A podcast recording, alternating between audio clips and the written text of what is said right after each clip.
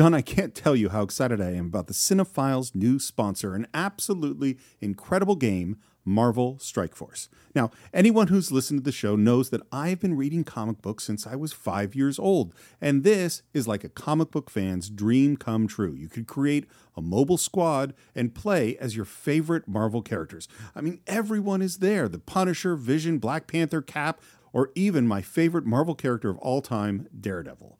Uh, your goal is to power up those characters, unlock gear, and use them to compete in player versus player mode, alliance mode, and real time arena. Yes, Stephen, as we speak, they are enjoying their six year anniversary. Six years, wow. And you know what that means? Free stuff just for signing up via their unique link in the description. The anniversary consists of weekly events and bonuses. If you complete each event, you can receive special rewards and skins. Completing every single mission throughout the entire anniversary will result in an even more special reward. Make sure to log in each day and each week to take advantage of all the new characters that are being released specifically for this event. This will be Marvel Strike Force's most generous event to date, so don't miss out, y'all. Check out that unique promo code, and for every new user, please follow our link in the description and use the promo code MAXPOOL. Once again, Thank you so much to Marvel Strike Force. We're very, very excited to have you sponsoring this episode.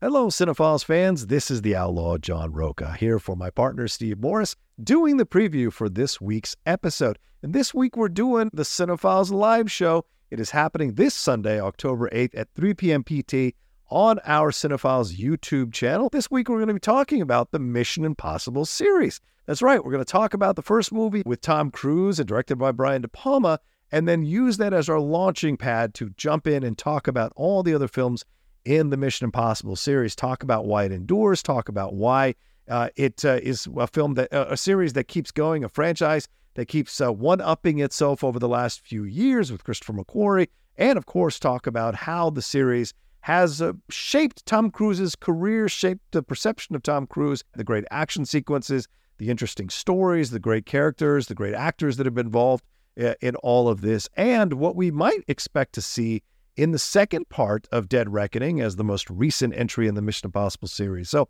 we're going to cover it all, talk about it all. So if you're a fan of that series or that franchise, then make sure you join us at 3 p.m. PT this Sunday for our conversation on the Mission Impossible series.